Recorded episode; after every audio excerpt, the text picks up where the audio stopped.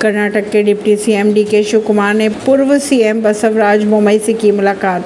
पंजाब के एजीटीएफ ने Lawrence Bishnoi gang के चार शूटर को गिरफ़्तार किए, छह पिस्टल व 26 ज़िंदा कारतूस भी बरामद किए। बंगाल के दक्षिण चौबीस परगना के अवैध पटाखा फैक्ट्री में हुआ ब्लास्ट, तीन महिलाओं की हुई मौत। आरबीआई गवर्नर ने कहा, पॉलिसी के तहत उठाया गया कदम 2000 के नोट बदलने का डाटा तैयार करना होगा। राजस्थान में सूचना और प्रौद्योगिकी विभाग के जॉइंट डायरेक्टर निलंबित एसीबी के छापे में मिले थे दो दशमलव तीन करोड़ रुपए।